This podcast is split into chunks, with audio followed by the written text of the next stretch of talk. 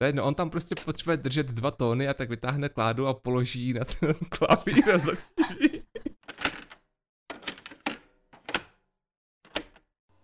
Posloucháte Shuffle On.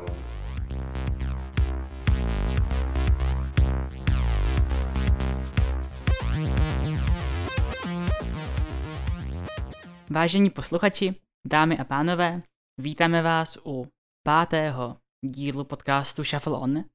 Já jsem Klára Hoduláková, se mnou je tady Vilém Koubek a společně se dnes ponoříme do hlubin 80. let.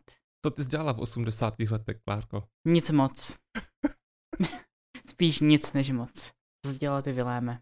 Jsem se narodil. Docela velká věc, aspoň pro mě. Tak k ničemu ty 80. přeci jenom byly. Možná tam byly ještě nějaké revoluce nebo tak, ale to tak jako bledne vedle toho mého zrození. O čem se dneska budeme bavit? Budeme se bavit o jednom brutálním tesaři. A.k.a. Uh, francouzském producentovi Carpenter Brut. Líbí se mi, jak jsi vyhnula pokusu o vyslovení jeho jména, protože to není úplně On... triviální. On stejně moc nestojí o to, aby ho lidi znali pod jeho občanským jménem. Je to tak? On, jako když se jmenuješ prostě Frank Ueso, tak nějak. Ueso. On má, že jo, to The Age is Silent, takový jako jungle syndrom. On vlastně si zakládá na tom, že, že nebude znám. On chce, aby za něj mluvila hudba a ne jeho osobní život a jeho skandály a kontroverze a... A je to přesně tak.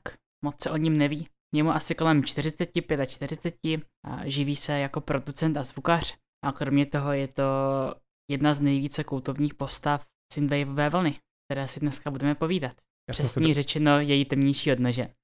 Já jsem se dokonce dočetl, že dělá producenta black metalové kapele Deathspell Omega, proklecl zpěvák od Ghost, což je ten koncept anonymity vyhnaný úplně naplno. Takže Deathspell Omega to jsou sice kultovní black metalisti a avantgardní prostě průkopníci, ale nikdo neví, kdo to je. To je kapela, která nekoncertuje a mm-hmm. jsou známá jenom, jsou známy jenom přes dívky muzikantů a někdy ani to ne. Takže prostě oni vydávají desky, které většinou nejsou ani ohlášené, oni se tak jako objeví a řeknou, no a za týden je tady deska. Nebo zítra, tady máte rovnou, na Bandcampu. A nikdo neví, kdo to je, nikdo je nikdy neviděl, všichni tak nějak mlčí. A Carpenter Brut se k tomu nevyjádřil nějak, jakože jestli je to skutečně on nebo není. Carpenter to nebude, si myslím. Protože aspoň podle jednoho z velice vzácných interviews byl důvod, proč začal dělat elektronickou hudbu ten, že mu nešlo hrát moc na kytaru. No on dělal producenta, ne, že by s nima hrál. Jasně, takhle to myslíš. Mm-hmm. Jo, tak to je klidně možný, protože co jsem se dívala, tak produkoval asi 100 různých alb všem možným metalovým, punkovým, francouzským kapelám. A jako Edgelord je na to dost, jo, takže proč by nemohl zrovna black metalovou kapelu? On obecně že tvrdil, že dělá elektronickou hudbu, protože jednak neumí moc hrát na kytaru a jednak nechce hrát s ostatníma lidma. To je jedna z mála hudeb, kterou může dělat člověk sám. Určitě přijde, přijde mi, že ty možnosti máš mnohem větší. Nepotřebuješ uh, žádné místo na zkoušení, nepotřebuješ zhánit spoluhráče, hádat se spoluhráči, prostě mu stačí ti notebook a trocha kreativity. Taky přijde, že spousta těch projektů, které těží vlastně z jednoho člověka, mají mnohem jasnější uměleckou vizi. Když máš, když máš kapelu, tak ne vždycky se tam prostě hráči eh, shodnou na tom, jak by ta hudba měla znít, nebo jak eh, by se ta kapela měla vyvíjet. Co když si na to sama, tak si prostě řekneš, teďka to bude znít takhle a bude to mít tuhle atmosféru a není tam nikdo, kdo by ti řekl, ne, tohle já hrát nebudu. Na tohle to by mi pošpinilo kytaru. Určitě v kapele je to vždycky složitější. Bodě, bodě výsledkem nějaký kompromis. A nebo má slovo jako část kapely a ten zbytek jsou víceméně námezdní hráči. No a pokud se něco o hudbě Carpenter Brut dá říct, pak že je jako těžce nekompromisní, minimálně ve svých začátcích. Možná bychom si mohli něco říct o tom, co je to synthwave. Pojďme na to. Jako, jako děvčica, která ještě v 80. letech nežila, nám řekni něco o hudbě 80. let. Synthwave vychází z 80. ale neřekla bych, že vychází jenom z 80. hudby. Bere si něco z 80. kultury. Něco z toho, jak si lidi v 80. představovali budoucnost.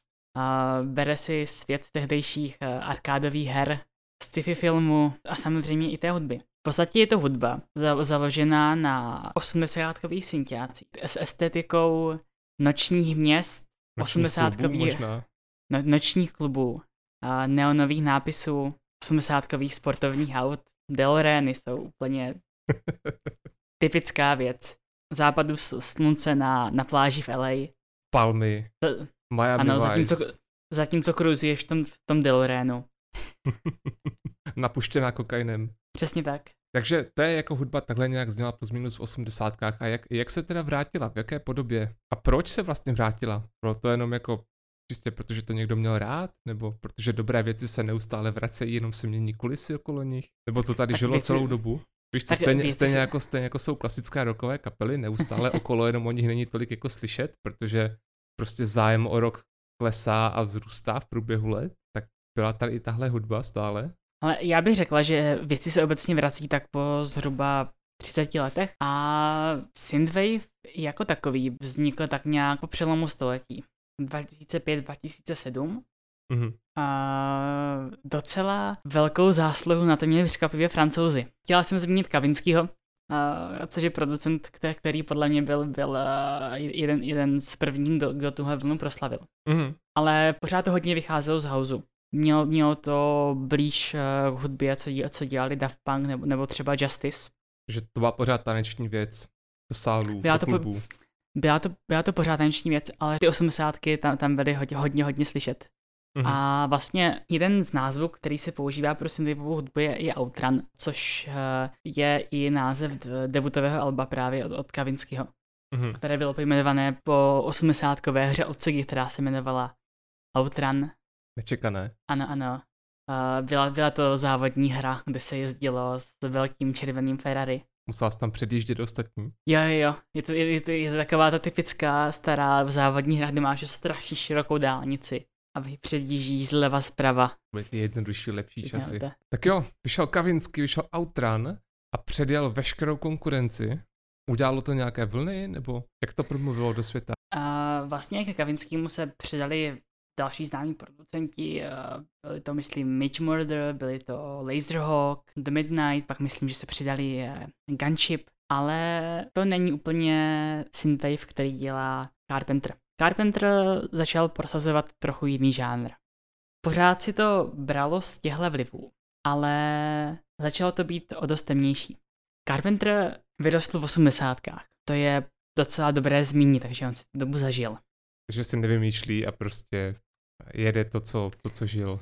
Přesně tak je rozhodně spousta synthwaveových umělců o generaci mladší než on, který, kteří spíš čerpají z té estetiky, z té hudby, ale on si, on si to všechno zažil. Poslouchal věci, jako jsou Metallica, Megadeth, Maideni, ale, ale i tvrdší de- death metalové věci, jako třeba Cannibal Corpse nebo Napalm Death. On dokonce A- uvádí, že tam má i Meshuge, nebo um, ano, jak říkáš, Napalm Death, ale má tam i Nine Inch Nails, Typo Negative, Floydy třeba. Super. A, a říkal, že taky ho in, samozřejmě inspirovaly filmy, díval se na Star Wars v té době, na Terminátora, na Predátora a, a potom na spoustu hororů a všechny tyhle věci spojil, spojil vlastně dohromady. On si dokonce na, A- na jejich základě za, postavil jméno, že jo? Protože Carpenter Brut je složený z... Carpenter je vlastně příjmení Johna Carpentera, že jo? Což je režisér Mhm. filmů jako The Thing. No a Brut si dodal na základě francouzského vína, takže je to taková jako slovní hříčka vyloženě. Pořád jsou základem hudby 80 synťáky, Mhm. ale mí si to zní spíš jako metal na ně hraný. To je statement. To je slovo do pranice. Tomu žánru se, se říká Dark Synth, bere se to jako odnož Synthwave víceméně. Jak už jsem zmiňovala, i dr- asi druhou nejznámější postavou ještě další fran- francouzský umělec Perturbator. A ty mi přijde, že jeho hudba má k tomu tradičnějšímu Synthwaveu trochu blíž. Zatímco Carpenter to opravdu míchá s čistým metalem. Hmm. Možná i proto se mi vždycky víc líbil Carpenter než Perturbator. Mně obecně přišlo, že, že Perturbator má víc fanoušků, nebo je takový jako vlivnější, víc profláklejší, Mhm. ale Carpenter bylo, skoro bych řekl, až takové jako dobře střežené tajemství, nebo taková ta, ta, ta boční větev synthwaveu, která byla údernější a brutálnější a tak jí bylo míň, že jo, protože on vydával ta první EPčka, to máš půl hodiny na každou desku, zatímco Perturbator to pral desku za deskou, tak vlastně Carpenter si vydal tři EPčka, která potom spojil do své první, že jo, do, do trilogy. Mhm. A bavila jsem se s kamarádama nedávno, uh, že kteří byli na jeho koncertu těsně po tom, co, co vydal Trilogy, která vyšla nějakých, jestli, jestli 6, 6 let, 5-6 let zpátky. 2015. No, víc dokonce. A, a toho ještě moc lidí neznalo, říkali, že oni byli v klubu asi, který, který byl plný tak ze třetiny. Ježiš. Jak ty jsi vlastně dozvěděla o Carpenterovi? Já jsem Carpentera objevila v době, kdy jsem objevila Synthwave, což může být tak 2017, 2018. Takže to přišlo s tím, že objevila prostě nový žánr a začala zkoumat, kdo to hraje a přidružené akty a tak nějak to přišlo. Uh, přesně tak. Já jsem znala právě Perturbatora už eh, delší dobu předtím, ale poslouchala jsem ho spíš tak nějak okrajově. A jak jsem začala jezdit eh, na kony a tyhle ty podobné fanouškovské akce, tak uh, kamarádi už v té době tu Synthwave hodně, hodně jeli. Mm-hmm. Tak jsem to zkusila a zjistila jsem, že je to úplně, úplně skvělý svět. Dokonce jsem měla období, kdy jsem se pokoušela tvořit Synthwave. Mě Carpentera představilo Hotline Miami. A myslím, že to je úplně perfektní introdukce pro jeho hudbu. Že Hotline A- Miami je, je videoherní série, už se vlastně dá říct, protože jsou dva díly, o tom, že chodíte do domů a zabijíte spousty lidí na, na základě požadavků eh, zvláštních A- psychedelických postav s různýma zvířecíma maskama. A vy, vy máte na každé misi potom taky svoji hezkou zvířecí masku. Tak. Je to, je to strašlivě násilné, brutální, ale zároveň extrémně psychedelické, barevné, takové jako postavené trochu i na beatu. A ta skutečnost, že k tomu autoři přidali extrémně dobrý, chytlavý, agresivní soundtrack, který se stával nejenom právě z EDM a podobných takových abrazivně tanečních aktů, ale taky z Dark Synthu, a mimo jiné snad ze dvou nebo ze tří songů od Carpenter Bruta. Té jeho hudbě vlastně to dává punc kvality v tomhle směru. Je to hudba, u které se dobře zabíjejí pixelovatí lidé. Ano, mimochodem eh, je to pixelovka a celé je to hodně inspirované 80 estetikou. Zároveň bych A řekl, myslím si, že to je jedna z věcí, která Synthwave proslavila, protože, uh, protože v, uh, mezi jmény v soundtracku je, je dost synthwaveových umělců mhm. a jejíž popularita hodně, hodně vzrostla právě po, po vydání hry a soundtracku.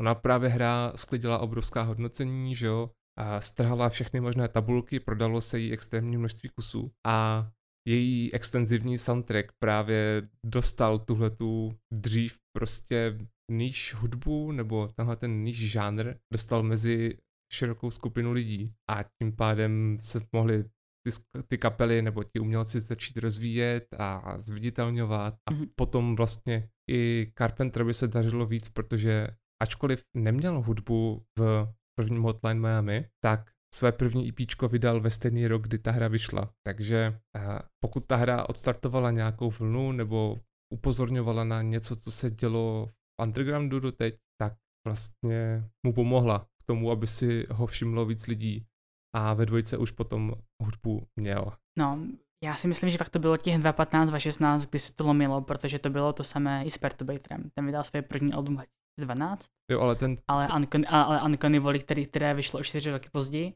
tak, tak, tak mu tak, tak potom taky vystřelil.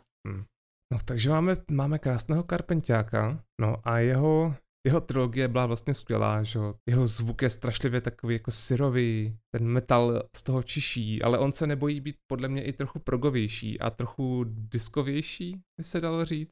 Je to takové násilné disco, opravdu. Když to pustíš na vesnické diskotéce, tak to končí masakrem. Lidi se nabodávají na vidle.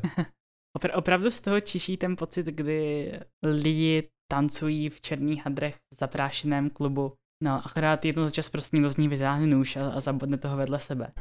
A nějaký večer se místo DJ objeví metalová kapela. Carpenter bych řekla, že je fakt hodně filmově inspirovaný. Ta hudba je až, až kinematická místy. Opravdu si představíš, jak eh, nějakou akční přestřelku, honičku eh, nap, napří, napříč nočním LA.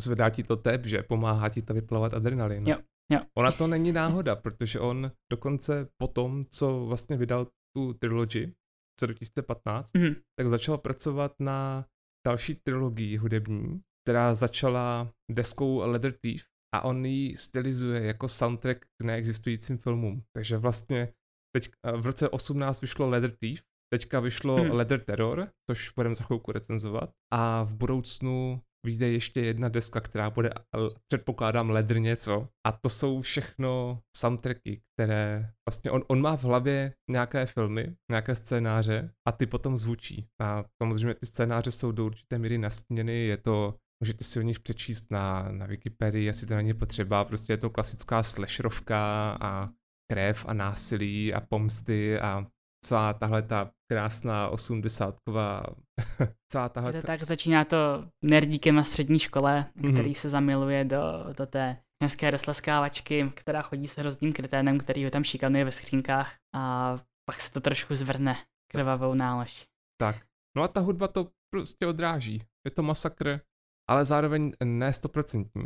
Mně třeba přijde, že jsou mnohem metalovější synthwaveoví umělci. Napadá mě z hlavy třeba Ghost. Mm. A ti, aspoň pro mě, vždycky trpěli syndromem, nebo vždycky trpěli tím, že zněli strašně stejně. Takže ty si z toho odneseš první tři písničky, co si poslechneš a ten zbytek se tak nějak slije dohromady a v konečném důsledku ta deska trpí. Zatímco Carpenter na druhé straně ty metalové vypalovačky prokládá i skladbama, které jsou kreativní nebo nějakým způsobem odvážné. Ne, nejsou všechny na jedno brdo. A desky tím pádem jako dokážou udržet tvoji pozornost. Takže on nejenom, že používá 80 estetiku k tomu, aby tvořil vlastní hudbu, kterou zároveň opírá o metal, ale v duši je to podle mě i takový docela progresivní umělec, že to není taková ta typická metalová prostě mánička, co jede na jedno brdo, každá deska zní stejně, ale že se to nějakým způsobem vyvíjí a tomu právě dost podle mě pomáhá to, že se opírá o nějaký scénář, protože hudba se podle mě snadněji stylizuje, když máš před sebou nějaký vizuál nebo nějaký, nějaký směr, kterým by se to podle tebe mělo ubírat. Souhlasím, přijde mi, že zvlášť u Synthwave je hodně časté, že jeden umělec zní eh, až úplně stejně jako druhý. Mm. Protože, Protože oni, oni mají vlastně hodně. docela, docela omezenou paletu, že jo? Ty osmdesátky se opírají o pár to... dost jako charakteristických zvuků nebo projevů a na jedné straně je to dobře, protože synthwaveovou desku nebo písničku poznáš prostě během mrknutí oka. Začne a víš, že je to tenhle ten žánr. Na druhé straně víš, že je to tenhle žánr, ale, ale už si nejsi úplně jistá, kdo to zrovna hraje. Je, je to těžké, protože to je žánr založený na docela přesně definovaném kýči. Mm-hmm. To je velice pěkně řečeno. A pokud se chceš odlišit, a, ale pořád se, se toho žánru trošku držet, tak, tak to musíš hodně chytře vybalancovat. Mm-hmm. A to se právě podle mě Carpenterovi od začátku daří, protože na rozdíl od, na, zůstaňme třeba klidně u, u Perturbátora, tak na rozdíl od něj měl ty desky krátké, to byly půlhodinové prostě fláky hudby, kde on dokázal nadspat hromadu nápadů a potom to skončilo. Potom mu vlastně vyšel Leather Thief, který mm, byl vlastně v mých očích potvrdil, že je to jako vynikající umělec. A teďka vlastně o čtyři roky později se vrací na scénu.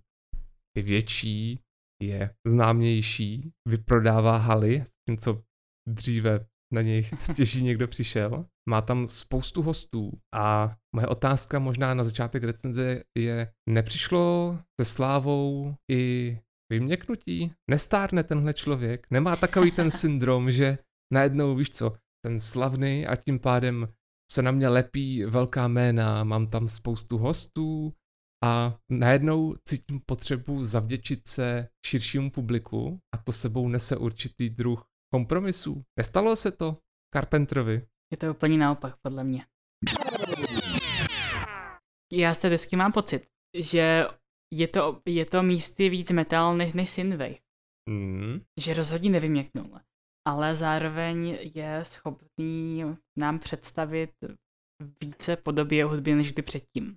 Ta paleta hostů je relativně pestrá, ale až na pár výjimek mi to album přijde, že že to, že to, že to, že to do sebe zapadá. A občas to do sebe zapadá extrémně dobře. Celé album odpaluje asi dvouminutové intro, pojmenované Opening Title. Skoro jako úvodní znělka filmu. Oni to jsou opravdu dvě minuty epické gradace. Je to tak. představíš si scénu z nějakého sci-fi akčního filmu a před bitvou pomalu kyborgu, nějakých laserových děl, obřích robotů a opravdu to graduje celou dobu postupně. A z toho nejvyššího bodu to přejde přímo do prvního songu. Naprosto smooth. Který se jmenuje Straight Out of Hell. A opravdu to je out of hell. To, ten song se nezastaví. Ten- To je prostě typická Carpenterovská nakopávačka. Jdeme rychle, tvrdě, bez oddechu, bicí to rozbíjí všechno. Metalové riffy ti od toho krájí bubínky. Hmm. Celé to vlastně potrhávají velice dramatické synťáky. Kdyby, kdyby Doom to- neměl Mika Gordona, tak by tam klidně mohl mít tenhle song od Carpentera. Nic by se nestalo. No, to, to by se tam hodilo. To, to prostě jede od začátku do konce. Masakr jako prase. Začátek desky je fakt dobrý, no. No a potom přijdou Gunship a jsou metalovější než dřív, díky Carpenterovi. Což mi ve skutečnosti vůbec nevadí. Mně se na Gunship líbí jejich harmonie, ale nebaví mě úplně poslouchat jejich hudbu. Ona je taková pomalejší a vláčná a taková až, až moc, taková moc kodej, takové moc, Moc synthwave. moc kodejnové osmdesátky, víš co, jako. Mi přijde, že ve slokách to jsou, to jsou Gunship a ve Ferému víc Carpenter. No a to je podle mě A- ideální kompromis, protože prostě tam je ta agrese od jednoho a ta melodičnost a líbivost od druhého a výsledkem je super song, který prostě, Přesně tak. Ve slokách máme ten prostě takový ten popovější synthwave, kružíme Pontiacem po, po noční dálnici a v referámu tomu pořádně šlápneme a ten plyn a, a je to víc Carpenter. Poslouchala jsem mi to dobře, ale ničím to pro mě až tak nevybočilo. to já bych klidně právě Nepos- řekl, že do určité míry ty kolapky svazují Carpenterovi ruce, protože on sám řekl, že, jo, že nerad spolupracuje s ostatníma a jako nechci tvrdit, že jsou ty kolaborace špatné, ale když je Carpenter sám, tak je vidět, že se toho víc nebojí, nebo že, že tam fakt nedochází k těm kompromisům, že jako řeže mnohem víc a jede mnohem víc. Vys prostě ty první, první dva songy, že jo, ten rozjezd a potom Straight Out of Hell. To je, když to srovnáš potom s Gunshipou nebo i, s těma dalšíma, na kterých se hostuje, tak to je prostě o třídu jinde. I co, i co se kreativity týče, i co se hm, Mhm. To na, té nářizovosti. Já mám zase u těch kolaborací pocit, že, že ho to posune někam trochu jinam, než by se vydal sám. Že, že je to nějaké zpestření, ale ne všechny se úplně povedly, si myslím. Mhm. Se kterou máš A- problém. Ale mám lehký problém se songem Good Night Goodbye. Tam hostuje zpěvák z Ulver, což je jedna z mých oblíbených kapel. Mhm. Oni začínali jako, jako norská black metalová skupina, když i v devadesátkách, když jim bylo nějakých 16, 18 a, a stvořili několik uh, docela kultovních desek. Mm. Cool. Z takové té, tak, z takové, takové té folkovější od- odnože black metalu. Mhm. A postupem času, z, z- na rozdíl od spousty kapel, přesunuli hodně, hodně jinam. A v podstatě teďka, teďka to jsou taková avantgardní, ambientní elektronické uskupení. Bych skoro řekl, že je to gotický pop místama. Ale pořád jsou dost dobří. Jo. A to si myslím, že je právě ten příklad kolaborace, kde se vyšlo až uh, moc vstříc tomu hostovi. Mhm. protože se dostáváme někam do ambientní elektroniky. Je to pomalejší, je to víc experimentální, začínáme pianem, do toho nějaké ambientní zvuky v pozadí, pár samplů, postupně Carpenter přidá, přidá a zpívák Ulver, Christopher začne zpívat, je to, je to typicky beznadějné, prostě texty o tom jako zavři oči a plakej a řekni dobrou noc, jako, že nic nejde. To mě, mě upřímně A- přijde, že první polovina toho songu, když ještě eh, Kristof nespívá a Mhm. je tam jenom, jenom to atmosférické intro, tak to je to v pohodě. Ale potom právě až přijde ten jeho nápěv, tak se to tak nějak rozteče do úplného průměru. A To je takový utahaný synpop potom. no. ano, to nikam, nikam to nevede a není to něco, o čem bych psal domů. Tady v tomto případě si myslím, že mnohem líp dopadla spolupráce na předešlé desce Leather Thief, kde vlastně Kristof byl taky v songu Cheerleader Hm. Effect a tam se méně přistoupilo na, na hru Ulver a víc na Carpentera. Takže je to divočejší, je to rytmičtější, je to, je to metalovější a Kristofovi to tam mnohem víc sluší. Obecně z toho vzešel mnohem lepší song. Za, za mě možná asi nejslabší moment desky. Souhlas.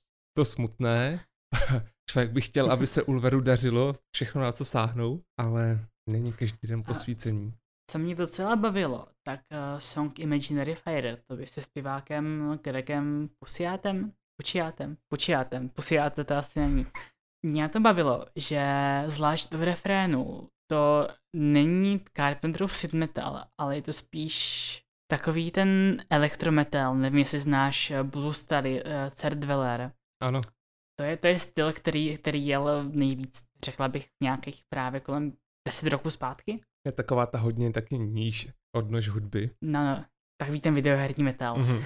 To ano, když to řekneš takhle. Na tom se mi líbí, že on, ačkoliv je ten, jako, ačkoliv je ta písnička docela jako relativně klidná a mírná, tak právě díky Gregovi si zachovává nějakou naléhavost. A když potom zabere ten v refrénu, refrén tak to hodně potom takový, jde, jako, no, no.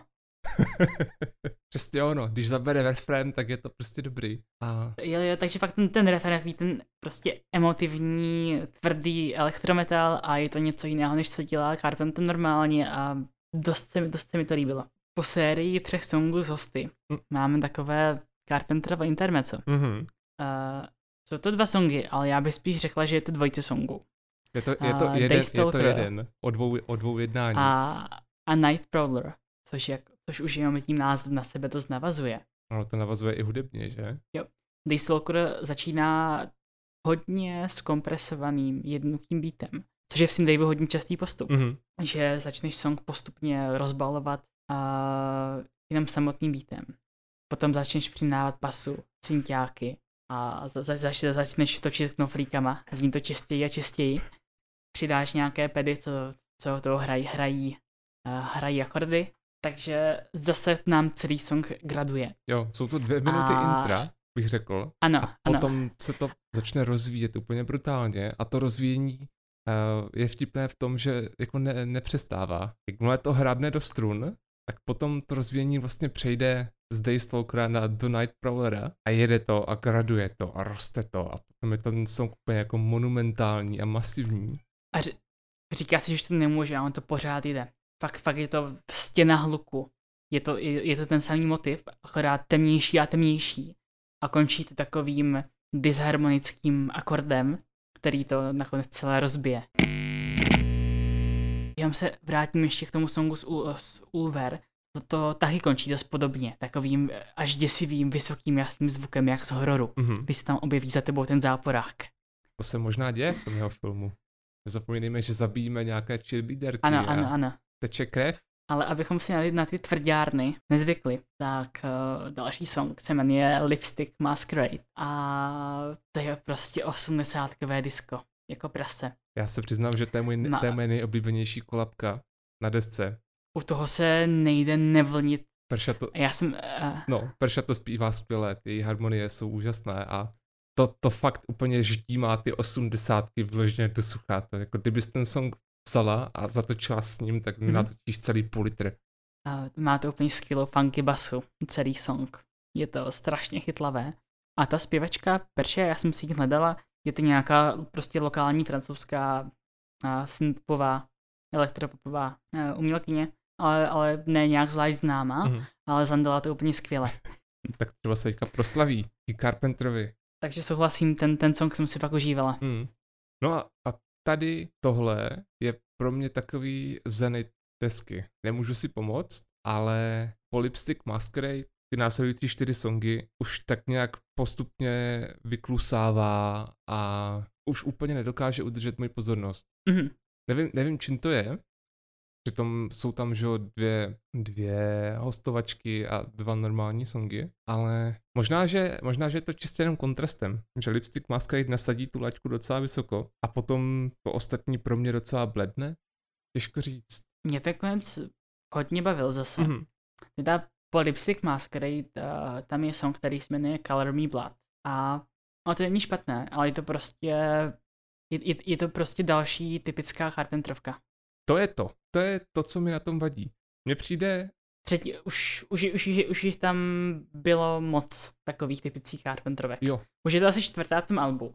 A ještě když, když tam bylo Daystalker a Night Prowler, Tak to bylo super, ale už, už nechci slyšet to samý zase. Mě obecně, jak jsem, jak jsem se na začátku velice návodně ptal, jestli se něco neposralo a jestli jako neměkne, tak eh, já si nemyslím, že Carpenter měkne, ale že Mhm. Už jednak jako trochu stárne a do určité míry prostě ty nápady nemůžeš jako ždímat neustále z rukávu nebo vytahovat, ale že on moc dobře ví, jak zní dobrá synthwaveová písnička od Carpenter Brut. Ví, co jeho fanoušci Mhm. chtějí a do určité míry na to spoléhá. Oproti předešlým deskám tady mnohem méně experimentuje a v těch jeho solových věcech je to aspoň ke konci desky podle mě víc slyšet. Že už to není už to není Carpenter v plné síle a song, který jako z něho vyloženě vystřelil a vyplíštil, ale že je to něco, co napsal s vidinou toho, že se to bude líbit a že to má ty správné složky a prostě čistě na papíře to bude taková jako solidní osmička a fuck it. Jo, jo, nemá to nic zvláštního. No, Není to špatně udělaný song, ale od Carpentera čekáš víc. Přesně tak, to je ten problém, že kdyby to byla kterákoliv jiná, prostě menší kapela, synthwaveová, tak by skákala do stropu a říkala si holy shit, to je objev, ale když víš, co má Carpenter za sebou a můžeš to porovnávat s jeho předešlou tvorbou, tak to tak jako trochu bledne. Tak uh, já budu z dal- dalších dvou songů velice, velice nadšená. Uh, další je Stabat Mater, což je mimochodem středověká církevní hymna, která líčí bolest Panny Marie pod Kristovým křížem. A tam spolupracuje s norskou multi- multiinstrumentalistkou Sylvain, Mhm. kterou jsem objevila právě přes tohle album a hodně si na tomu jíždím poslední dva týdny. Mhm. Ona tvoří takový atmosférický metal, má tam vlivy black metalu, post rocku, celé je to velice severské, velice temné. A, ale, ale ona zároveň je, je taková elfka, takže, takže to má takový nádech etéričnosti. A přesně takový feeling má i ten song. Je to kombinace té severské atmosférické hudby a do toho dark synth. Takže ty vokály podbarvují ty jedovaté synťáky a je to spousta bolestí a utrpení. Mi se to líbí, mi se to hodně, hodně líbí. Pořád. A další song se jmenuje Paradise Gloria a těmito slovy končí ta středověká hymna Stabat Mater. Mhm. Takže to do sebe takhle hezky zapadá. Úplně jako by to bylo A- vymyšlené, že? Jako by to bylo skoro konceptní album a ne, ne jako náhodné Přesně tak. A to, je, a, to je, a to je song hodně ins- inspirovaný tou, tou středověkou církví. Jsou tam varhany. Celé je to velice sinistr. Doprovod k nějaké brutální vraždě. Takže tahle ta temná dvojice songu mi, mi přijde jako hodně dobře promyšlená a, dobře udělaná. Mhm. I like. Jsou tam varhany a není tam House Wolfka? Taková promarněná šance na hostování. A potom už se dostáváme k poslednímu songu. A to je a to je Le- Leather Terror. Tak stejně jako název Alba. A on je vlastně cel- celý ten konec hrozně temný. Tam musí v tom konceptu dojít k nějakám, nějakým brutálním vraždám. Protože Leather Terror je hodně inspirovaný black metal. Uh, je tam taky host, uh, který myslím, že právě zpíval v nějaké black metalové kapele, jo, Johannes Ander- Andersen, Jo, on je, ale- on je z... eh, Tribulation. Ano, Tribulation, to jsou ono. Jonka. Takže máme tam black metalový řev. I, i, ty, I ty riffy jsou tím docela inspirované, je to, je to celé hodně metalové. Konč, končíme, končíme černě. A oni jsou takový spíš jako dev, ale, ale jo. Jo. oni jsou do temna, no. To je taková, to je takový mix, oni jsou trochu melodičtí, trochu metalový. Těž, těžko to zaš, zaškatulkovat jenom do jedné, do jedné složky. No, Pro mě jsou nejslabší místa asi Color Me Blood a Good Night Goodbye, Sulver. mhm. Já jsem si ještě čistě pro porovnání zvuku pouštěl Mhm. právě tuhle desku a tu předešlou, abych slyšel ten čtyřletý pokrok. A tahle deska je mnohem míň taková jako řiničivá. Takže už, už jenom když si pustíš Mhm. začátek jedné a začátek druhé, tak ta starší je hlasitější, je taková jako surovější, míň učesaná a obecně taková jako, jako drsnější. A to je něco, co Carpenterovi zvuku dost slušelo, podle mě. A tady právě Jo. je na můj vkus možná už trošku zbytečně technicky dokonalý. Jo, je takový jako uhlazený, ta deska je prostě trošku tiší, trošku líp kompresovaná, prostě trošku, Méně syrová. no, zbytečně až dospělá možná. když, když posloucháš Karpentiáka, tak si nechceš představovat toho, toho podseditého pána s tím pupkem, jak jako sedí a už má tu moudrost života a, a říká ti, jak to má být a jak je to dobrý, ale chceš mít to, to děcko v tom, nebo ne děcko, chceš mít toho, toho 20-letého smrada v těch ko, té, té kožené bundě s těma nožema a hřebíkama a nášivkama, který dělá všechno naplno a nebojí se jako experimentovat a je takový jako strašně, prostě je to hajzl a ty to víš, ale máš ho ráda. Jako jo, představíš si to, ale v reálu tohle, tohle bych řekla, že je přesně Perturbator a ne Carpenter, který už pomalu bude tátu na 50. Jo, ale jeho hudba na mě vždycky Ale ano, chápu, chápu feeling z té hudby. Jo, jo. jo.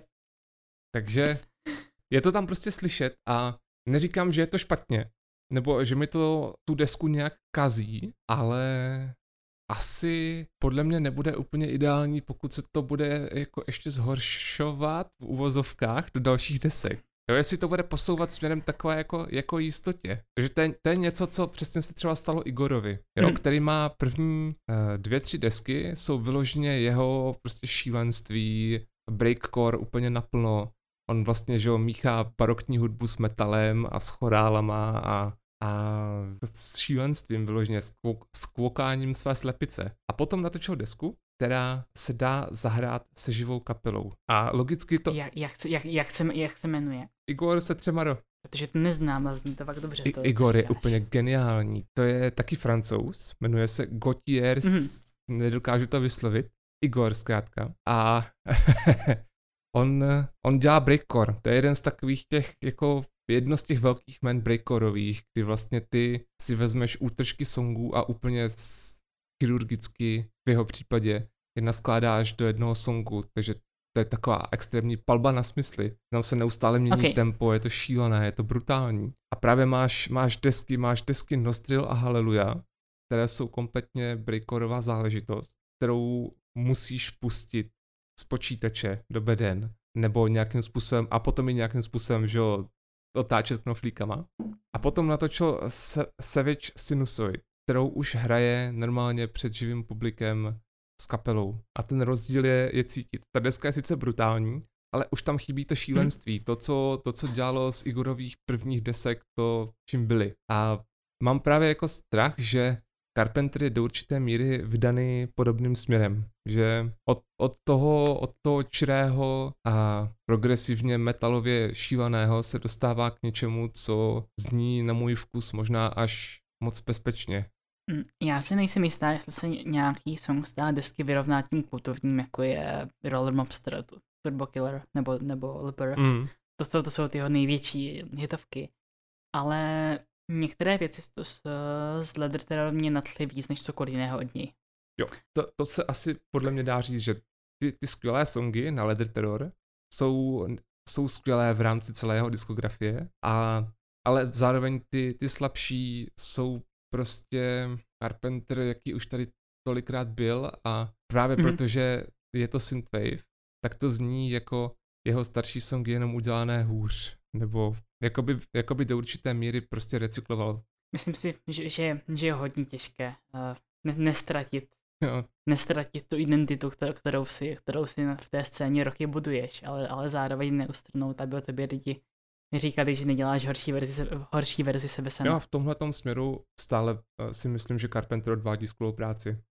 I když jako ta deska není neprůstřelná a, a je vidět, že jako spoustu nápadů už prostě vystřílel během své kariéry, tak furt má co nabídnout. A možná, možná to přichází i s těma hostama, jak říkáš, že oni díky tomu, že tam má hostování, tak oni ho posouvají hudebně tam, kam by se normálně nedostal. A díky tomu ta deska působí svěže. Takže já si vlastně jako nejsem jistý, jak moc jsem z toho nadšený. A teďka jak o tom mluvím, tak mám pocit, že mě spíš děsí to, co by mohlo být, než to, co s tím je skutečně špatně. Takže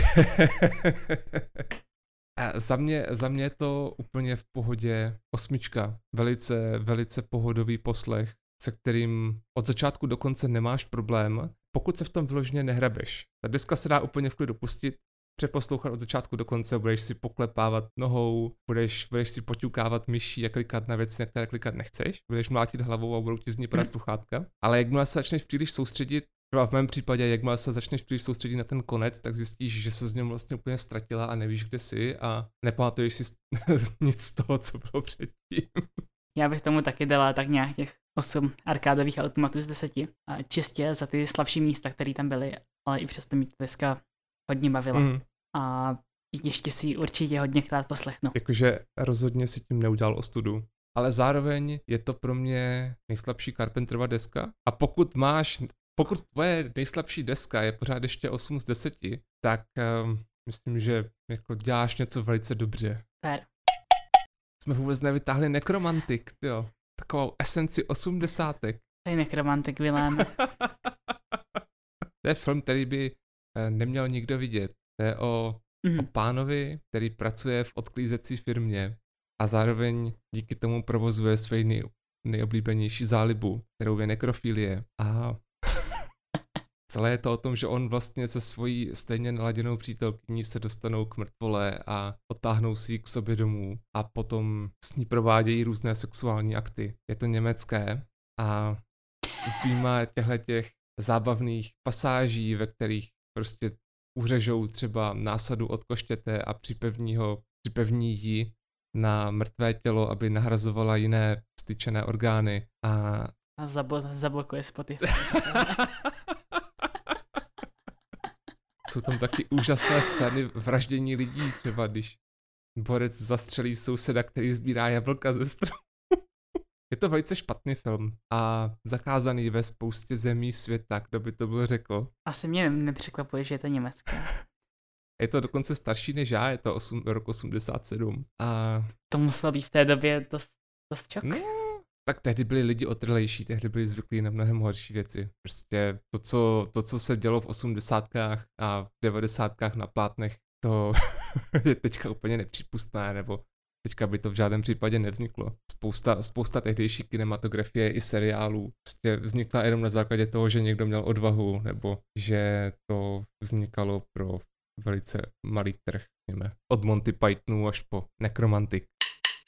Myslíš, že Synthwave ještě dlouho vydrží? Že ta vlna už jako nevyšuměla? Protože mám pocit, že spousta těch tvůrců začíná pocitovat limity žánru a začínají hrát něco já jiného. vidím nebo... trošku... No. Sorry.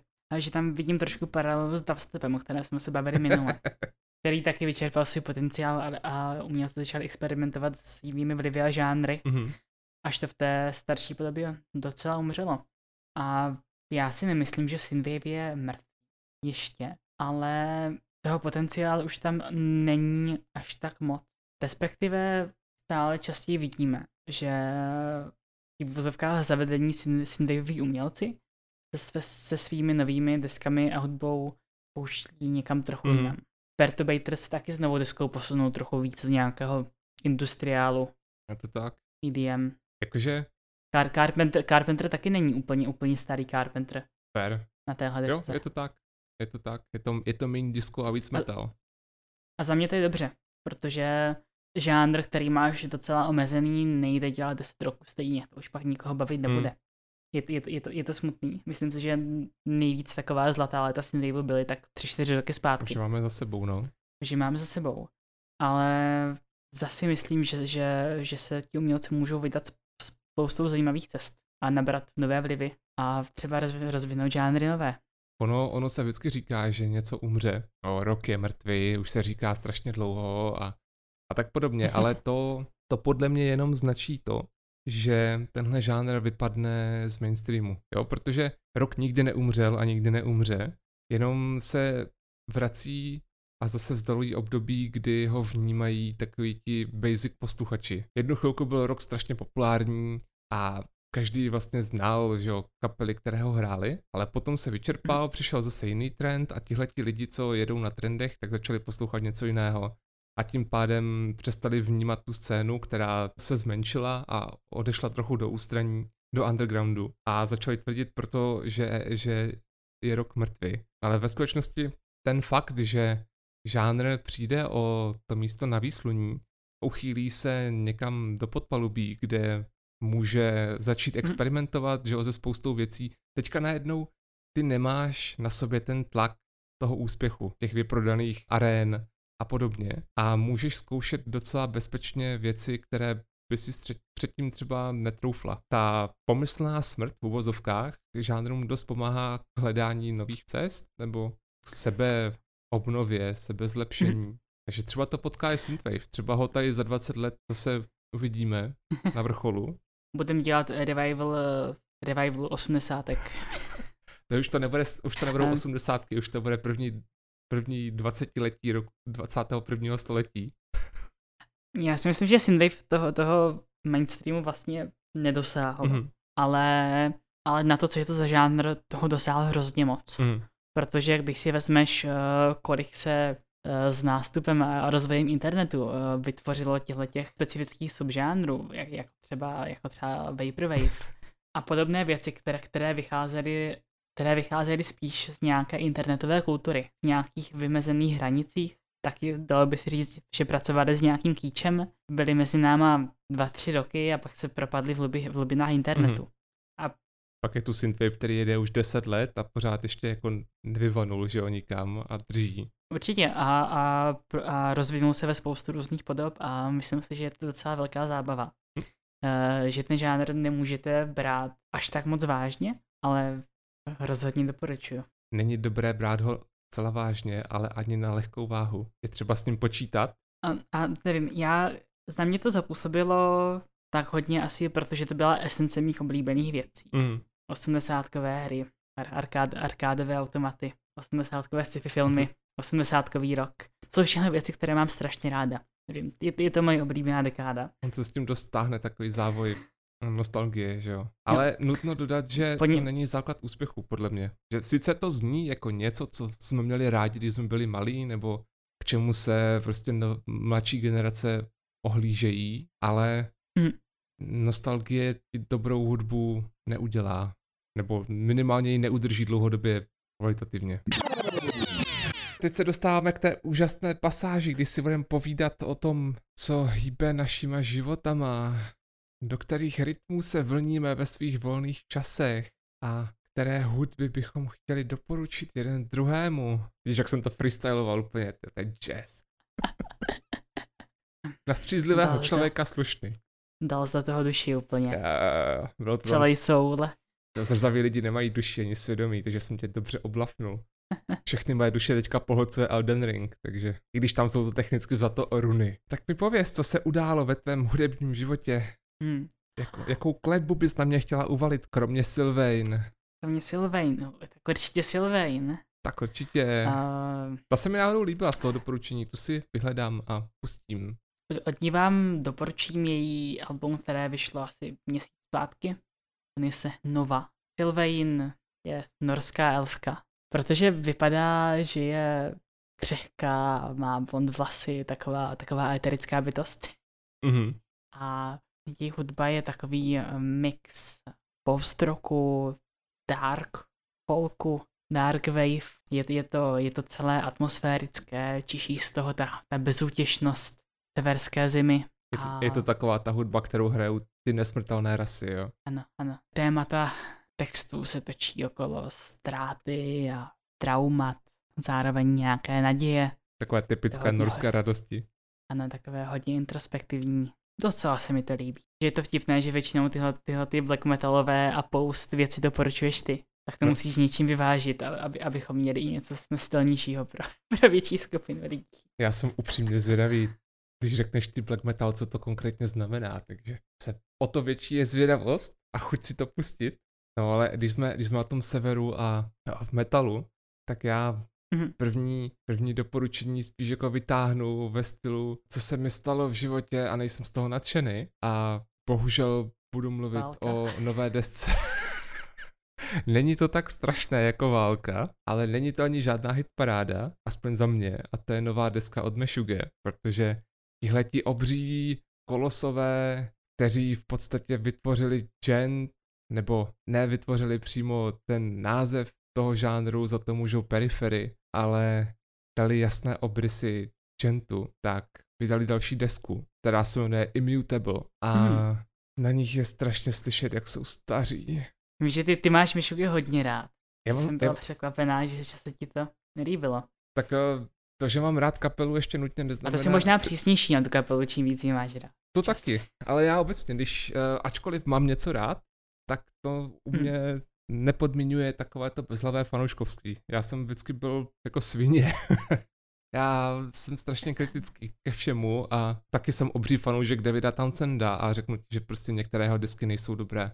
A Mhm. jako nemám s tím problém. A bohužel Immutable, když si, když si pustíš Meshuge, tak chceš slyšet takovou tu hudbu, o které se kdysi říkalo, že se na ní nedá tancovat. Víš, takový ten polyrytmický masakr, surový as fuck, jako, jako chirurgické stroje se spoustou strun, a Hm. s produkcí, která je jako chladná a vyloženě skoro až mechanická a to Immutable není. Celá tahle ta estetika Meshuge skončila s deskou Obzen v roce 2008 a potom ty následující vlastně Kolos, The Violent Sleep of Reason a teďka Immutable zní do určité míry podobně a Mhm. oni, oni chtějí být větší a přirozenější a masivnější a zničující, ale ve výsledku minimálně na Immutable ta deska má víc než hodinu, což u takhle extrémní kapely je docela hodně a je to vždycky závazek, protože aby zajistila, že to bude znít, že, že ty songy budou znít dostatečně jinak a udrží tvoji pozornost díl než hodinu je je dost náročné. Kor, když děláš hudbu, vlastně, oni začali v roce 91, jo, takže děláš hudbu v podstatě víc jak 30 let. A já si nemůžu pomoct, ale ačkoliv tam ta technická zdatnost je, tak jejich bubeník už je starý a sám v interview přiznal, že už nedokáže zkrátka hrát tak rychle jako, jako kdysi. A chybí mu podle mě ta agresivita, on má navíc ještě nějaké exémy v rukách, které se nedají léčit, nebo doktoři si s ním neví rady, takže on vyloženě Hmm. prostě trpí a musí hrát v rukavicích a má otevřené rány nebo něco. A, a ta deska zní, jako by celou napsala rytmická sekce, což na jedné straně znamená, že každý song má takovou tu, tu skálopevnou základnu, která ho táhne kupředu, a zároveň to znamená, že všechny zní do určité míry stejně a na té hodinové stopáži se ti slévají do jednoho masakru. A Se pak asi těžko udrží pozornost. když- jakože já už v polovině desky ztrácím úplně přehled a zájem. Jakože spousta lidí tvrdí, že je to dobré a že vlastně tvoje hodnocení nových desek Meshuge už závisí jenom na tom, jak moc si ochotná respektovat to, že je to další deska od Meshuge a nic víc a nic míň. Ale já si upřímně myslím, že, že Immutable je Meshuge a míň. Že oni hrajou to, co hráli na, na předešlých dvou, řekněme, kusech a hrajou Hmm. to hůř a nezajímavěji než, než předtím. Je to Meshuge a není to jejich nejhorší deska, ale zároveň to nejsou Meshuge v nejlepší, což může znít, že to zase není taková tragédie, ale tak nějak ti chybí důvod to poslouchat. Jo, když, když máš za sebou 30 let desek, které jsou mnohem lepší a zábavnější, tak proč, proč ztrácet víc než hodinu svého života zrovna s touhle, která podle názvu se nedá stlumit. Možná se k ní najdu cestu, možná se k ní časem proposlouchám. Ostatně podobně jsem to měl kdysi s Kolosem, ale Immutable je za mě momentálně docela jako zklamání a nemůžu si pomoct. Je to smutné. To občas bývá. No. Ale jako řekl mi, že, že, že ta deska má hodně pozitivní recenze. Má, jakože oni fakt jsou lidi, kteří ti prostě řeknou, ok, jsou to další mešuge a Mhm. ty to už zkrátka nechceš poslouchat, protože jsou to další mešuge. Jo, ono to je, to je vlastně No, výhoda i nevýhoda zároveň. Jo, akorát já mám prostě radši trochu jiné mešuge, když to, když to mám asi nějak jako, když to mám schrnout. Jo, ti noví znějí organicky a jsou strašně založení na rytmu a rytmické sekci a je to taková jako valivá destrukce, řekněme. Zatímco já mám mnohem radši Meshuge v éře Obzen a Nothing a Chaosphere, kdy oni byli strašně takový jako rozjetí naplno a ty songy byly prostě absolutně nekompromisní, zničující a zároveň ale měli prvky, které je mezi sebou odlišovaly. Že dali, mohla si je prostě prospěvovat, jo, nebo nebo dokázala po prvních dvou posleších už si dokázala vybrat své oblíbené a svoje neoblíbené fláky na každé takové desce. A tady Immutable yep. je prostě pro mě taková jako obecná šeť. Mm. Ale to bude určitě jenom můj problém, protože jsem zbytečně kritický vůči všemu. A vždycky to tak bylo a vždycky to tak bude. Ale tak, tak to je typická jako subjektivní kritika, že jo. Nemůžeš hodnotit umělecký výstup na základě nějakých objektivních kvalit, protože každý umění vnímá nějaký. Já si myslím, že je potřeba říkat ten svůj názor. Tak. Nebát se ho použít. Zkusím si to schválně pustit. A nemám šuge na poslouchání tak moc jako ty. Mm-hmm. Třeba, třeba mi to až tak nebude vadit a... Třeba ne, jakože určitě kus, ale, Mhm. ale je, to, je to víc varování než doporučení. Nebo spíš smutné povzdechnutí než doporučení. A stejně bych na ně šel na koncert, kdyby přijeli do Brna. Možná i do Prahy. Já bych chtěla doporučit ještě finskou skupinu a Reckless Love. A Reckless Love jsou hardkorová, glam rocková kapela, přesně taková ta, co, co, co je na té hranici mezi, mezi parodí a tím, jako, že to berou vážně. Mhm. A zrovna oni jsou spíš, spíš jako blíž k té parodii.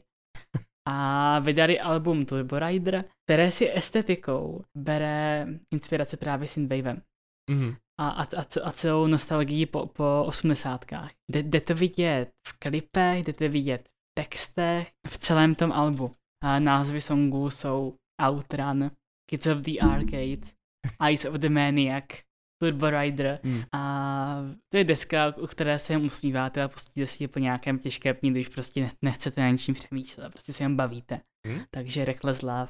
To zní jako, že ten koncept vložně funguje. Taková jako Ano, reckless ano, love ano. deska, všechno se vším. To bere dvě jako různé a záro- zároveň podobné věci, jako reální 80 hudbu Mhm. a pak tuhle jako celou eh, synthwaveovou estetičnost a je to dobrý. Mhm. Když jsme u toho synthwaveu, koho, koho dalšího máš z téhle vlny ještě ráda? Mitch Murder, doporučuju. Magic Sword, Gunship, Perturbator, Mhm. Kavinsky, uh, Makeup and uh, Vanity Set. Je to synthwave. To je spíš 80 ale taky. Jakože neuděláte špatně, když si poslechnete cokoliv z těchto men. Gunship jsem zmínila? Nezmínila. Zmínila. Gunship ještě. Zmínila, Zmínila. jo. Čipa byla mezi, mezi prvníma. Já bych možná řekl, že ještě by se dal klidně doporučit Autor and Punisher, ale jenom jeho poslední deska, protože ta je taková, Mhm.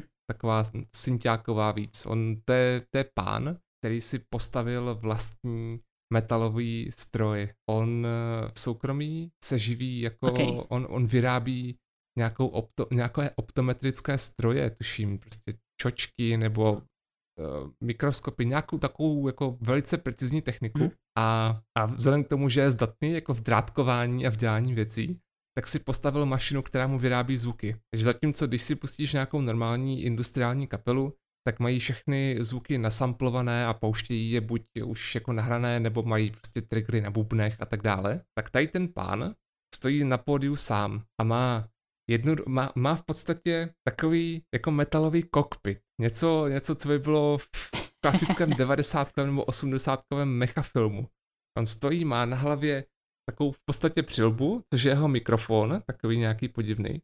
Má, obě ruce má v nějakých jako joysticích, které posouvají různá zařízení a on tím, že hýbe těma zařízeníma v určitém směru, určitou rychlostí a po určitém povrchu, tak ta zařízení vydávají zvuky a hudbu. Takže on tu hudbu doopravdy hraje na elektronická zařízení vlastní výroby, která Mhm. má vyloženě na, na pódiu. A leze mu z toho úplně neuvěřitelný prostě industriál hrubý jako prase. To je, to je nihilismus až za roh. No a tenhle pán si řekl, že si od tohohle stylu odpočine a zkusí udělat takovou dark, dark synthovou desku, která se jmenuje Kruller. Je tam přehlasované U a dvě L a je to celé stylizované jako obří kombine nebo nějaká mašina, která jezdí po skládce. Je to zábava. Mhm. To jsou takové už ale ty offshooty, že jo, víš co, všechny ta velká jména vypadla z tebe, takže já teďka chytám každého z té co zní aspoň trochu syntově. Ještě Pilot a Scandroid jsou super. mm, mm. Je vidět, že někdo má Já- ten žánr rád. Měla jsem dobu, kdy si ty jsem to jela hodně, teď již míň, ale si víc vybírám, koho poslouchám. Mm, mm. Já mám asi ještě poslední doporučení dneska ode mě. Per to tam. A bude to druhé album od Billy Talent. Jestli máte rádi alternativní rock a post-hardcore a trochu popunku a tyhle ty věci, a, na nějakou náhodu tohle album ještě neznáte, tak Billy Talent eh, vás rozhodně budou bavit. Jsou to, jsou to moji oblíbení kanaděni. A právě v tomhle albu jsou jejich nejznámější songy, jako, jako Fallen Leaves, Flag, Surrender. Billy Talent mají naprosto jedinečného kytaristu. Nejenom, že nosí ten samý účes už posledních 25 let, Ale Co je to za účes? eh, Popiš nám ho. je to, je to, je to tako, tak něco takový hybrid mezi přihazovačkou a, a čírem. Takový trochu inspirovaný jako ro, rockabilly účesy, hodně vyčesaný, zalakovaný. Mhm. Vypadá jako by měl vlasy na vlasech. Ale když vynecháme jeho účes, tak tam mají jedno, jednoho kytaristu jenom, jeho. A on zvládá naprosto perfektně hrát dvě kytary v jedné. Mhm. Reálně je to jen z mých nejoblíbenějších kytaristů. A, a, a má takový herní styl, kde opravdu kombinuje solovou kytaru do toho rytmickou. Takže Billy Talent mají, mají riffy, které jsou o třídu víc, než, než, než podle mě jako 99% kapel v tomhle žánru. Mhm. A dělá i to docela, docela osobitými. Její zvuk je dost zaměnitelný právě, právě jeho kytarou. Mhm. A taky zpěvákovým něčákem, ale, ale ta kytara podle mě dělá nejvíc. Dalo by se říct, že je takový docela talentovaný, že? Ano, velice. Já ti doporučím moji sezónní hudbu, moji sezónní stálici, Mhm. protože venku začalo všechno kvést, jedou alergie naplno a, a mně se rozjeli alergie naplno. A já si v takovém období vždycky Ej. vybírám něco, co mi to utrpení doprovází nějakým způsobem nebo nějakým způsobem pomáhá reflektovat. A to je úplně perfektní příklad kapely Cobalt. Kapela Cobalt je ve skutečnosti duo, kdy jeden pán, který se jmenuje Eric Wunder, hraje na všechny Mhm. nástroje a potom je tam Charlie Fell, který zpívá. A jim se přezdívá Swans mezi black metalovými kapelama, kdy oni vlastně vsázejí na podobné prvky jako Swans, což jsou takové ty repetice, v podstatě inkantáce, jo, že oni neustále opakují určité riffy a stupňují je a podobně. A Nějaká lavodí písně říká, že jo. ano. Oni začali jako úplně obyčejná black metalová sypačka a potom přišli s různýma obměnama konceptu, začali psát komplikovanější songy a náročnější hudbu a došli vlastně do stavu, kdy tady není žádná jiná podobná kapela. Oni se nebojí být pomalí, nebojí se být zničující, zároveň se nebojí být Hm. úplně extrémně rychlí a v jejich hudbě se strašně dobře ozývá zoufalství, beznaděj, vyhořelost, eh, takové to, když jsi úplně na dně a potřebuješ to ze sebe vykřičet ven, jo, takové Jo. úplně, úplně fakt to hraniční neštěstí. A zpěvák tomu dává Hm. velice sílu, protože on zvládá zpívat hluboko i extrémně jako vysoko, dokáže prostě ječet a nebojí se fakt si úplně zničit ty své hlasivky. On má minulost v, ve sludgeových kapelách, v Lord Mantis a podobně, takže se fakt jako naučil s tím pracovat a prožívá to a je to jako extrémní zážitek. A když hrajou kobalt, tak mi není tak zlé, jako když nehrajou kobalt. Takže jakmile přijdou alergie, tak okamžitě vytahují desky Gin a Slow Forever a peru si je do uší. Peru si je do uší hlasitě a ta hudba tak nějak má, má schopnost převzít to moje utrpení na sebe a trochu ho odklonit na malou chvíli, kdy mě neštípou oči a můžu pro změnu dýchat. A, takže vřele doporučuji.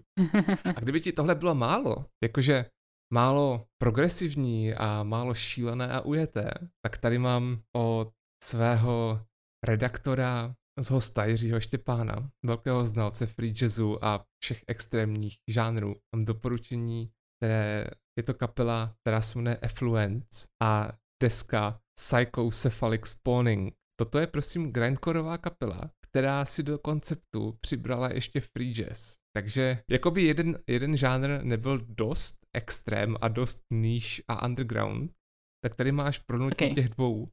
A rozdíl je v podstatě v tom, že zatímco normální songy od grindcoreových kapel, nebo devgrindových, nebo uh, brutálních death metalových, prostě celého tohohle toho hodně, hodně undergroundového od, odvětví, tak to všechno zní v podstatě jako když hoří prasečák a mlátíš masem o beton a zpěvák do toho v podstatě nespívá, ale dělá jenom mm, jako velice, velice hluboké hrdální zvuky. Bubeník do toho vymlacuje svůj epileptický záchvat a kytarista prostě jenom hraje na nějaké rozladěné nejvyšší, nejhlubší struny. Tak tady v tom všem máš ještě jako nepravidelnou strukturu songů, spoustu kravského zvonu a tohle to je podle mě absolutní definice šílenství. Takže i pro oposlouchané lidi je tohle to, nechci říct, že náročné, ale je to výzva. Jo, tohle, tohle to už nemůžeš dát ani normálnímu metalistovi, protože je to Mhm. tak jako unikátní, obskurní, divoké a zároveň jako řemeslně náročné,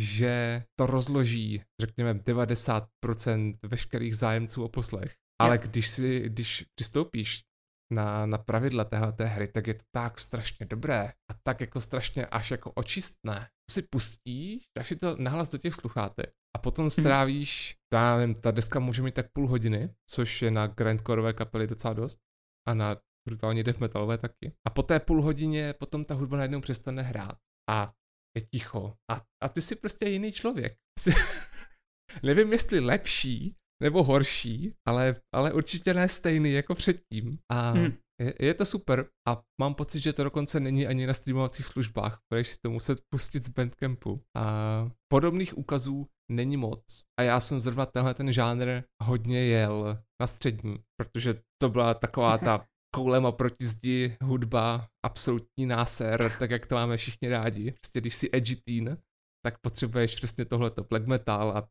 tenhle ten jako šílený, tenhle ten šílený Koulem proti zdi. No a sranda je, že taková ta, to, to největší rodiště těchto těch brutálních grindcoreových kapel je překvapivě Česká republika. Tady jich máme fakt hodně. A fakt světová třída. U, nás, u nás se dělá i, i největší festival, ne, grindový. Nevím, jestli ještě pořád běží, ale, ale ano. To je, to je to místo, Běží určitě. to, to je to místo, kam nechceš brát své děti. no tak tahle ta kapela, kdyby tam byla, tak si věřím tomu, že by tak polovina publika možná odešla, kdyby hráli Effluence. Protože už to není o tom sraní a o tom blití, o těch prdech a o tom, o tom, o té vomit estetice, ale Mhm. už je v tom jako dost hudba a, Ne. a porci tu hudbu umí použít tak, aby nezněla uh, tuctově. Mhm.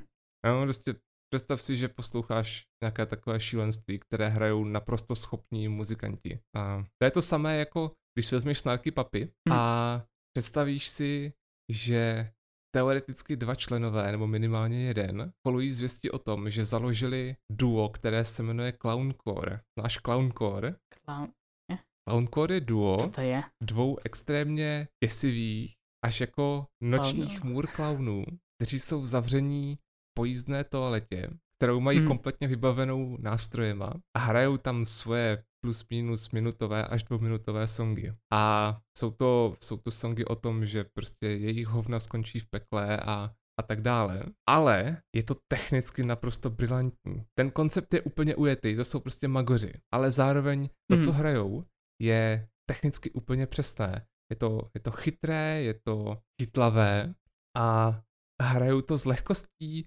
kterou bys nečekala u lidí, co se propůjčí tomuhle tomu konceptu. U těch klaunů se taky neví, kdo jsou. Nebo minimálně, když jsem je poslouchal naposledy, tak se to stále ještě nevědělo, ale předpokládalo Hmm. se, že minimálně jeden z těch členů je zároveň součástí Starky Papy. Takže když jsi, když jsi součástí velké kapely, která prostě hraje brilantní, vytříbenou hudbu, tak občas potřebuješ upustit, upustit páru, zavřeš se na hajzlo s dalším šílencem Hovna. a hraješ clowncore. A je to super hudba, mají dvě desky, ta druhá je lepší než ta první a vřele doporučuju. Jsou dokonce na YouTube ta jejich videa, kde jsou jejich songy opatřeny titulky. To je potřeba, protože oni ve skutečnosti nespívají, oni jenom jako chrčí a vydávají zvuky. Mhm. A Teď, teď, teď to vidím, že, eh, bu, že je bubeník eh, Louis, Louis Cole, který se podílel na, na jednom teda albu eh, Snarky Papy a dělal, hrál ještě v nějakých jako dalších jazzových uskupeních. Mhm. Tak jeden z nich Tak, je. tak, to je on, tak, jo. tak jsou spekulace, že, no, no,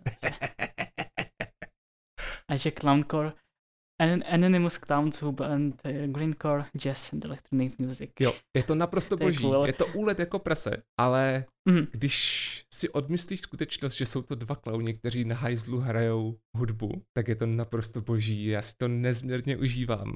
To je přesně ten svěží Mhm. vítr, který já mám na hudbě rád, jo. Protože ty lidi jsou evidentně extrémně schopní a mohli by hrát v podstatě cokoliv. Ale rozhodli se, že budou hrát tohle. A to přesvědčení, ta upřímnost, kterou do toho dávají, to, toho, to ještě prostě zvedá o úroveň nebo o dvě dál. Bohužel, teda z YouTube zmizelo video, ve kterém uh, saxofonista hraje na piano vlastním pérem, ale to, to už Já myslím, že bychom měli dokončit podcast. když jsme u toho piana a hraní pérem, tak Igor má, má jako zvěřátko slepičku. Igor Hm. se třema ro, ten breakorový šílenec. Ano. A udělal experimentální video, kdy sehnal maličké piano, na to piano rozsypal zrní a potom natáčel slepici, která to zrní zobala a hrála přitom na, na klávesi. A pak z toho udělal song a bylo to strašně cute a wholesome a francouzi. Tak jo, my vám děkujeme moc za poslech dnešní epizody. Trošku se to nakonec zvrhlo. Kde nás můžou lidi poslouchat? Řekni. Jsme na Spotify, na YouTube a na Apple Podcasts a najde, najdete nás i na různých sociálních sítích, na Instagramu, na Twitteru a na Facebooku. A naše niky a linky najdete v popisku podcastu a budeme se na vás těšit u dalšího dílu, který bude o, ně- taky o nějaké hudbě. Děkujeme za poslech, snad se vám dnešní díl líbil. Mějte se. Mějte se krásně.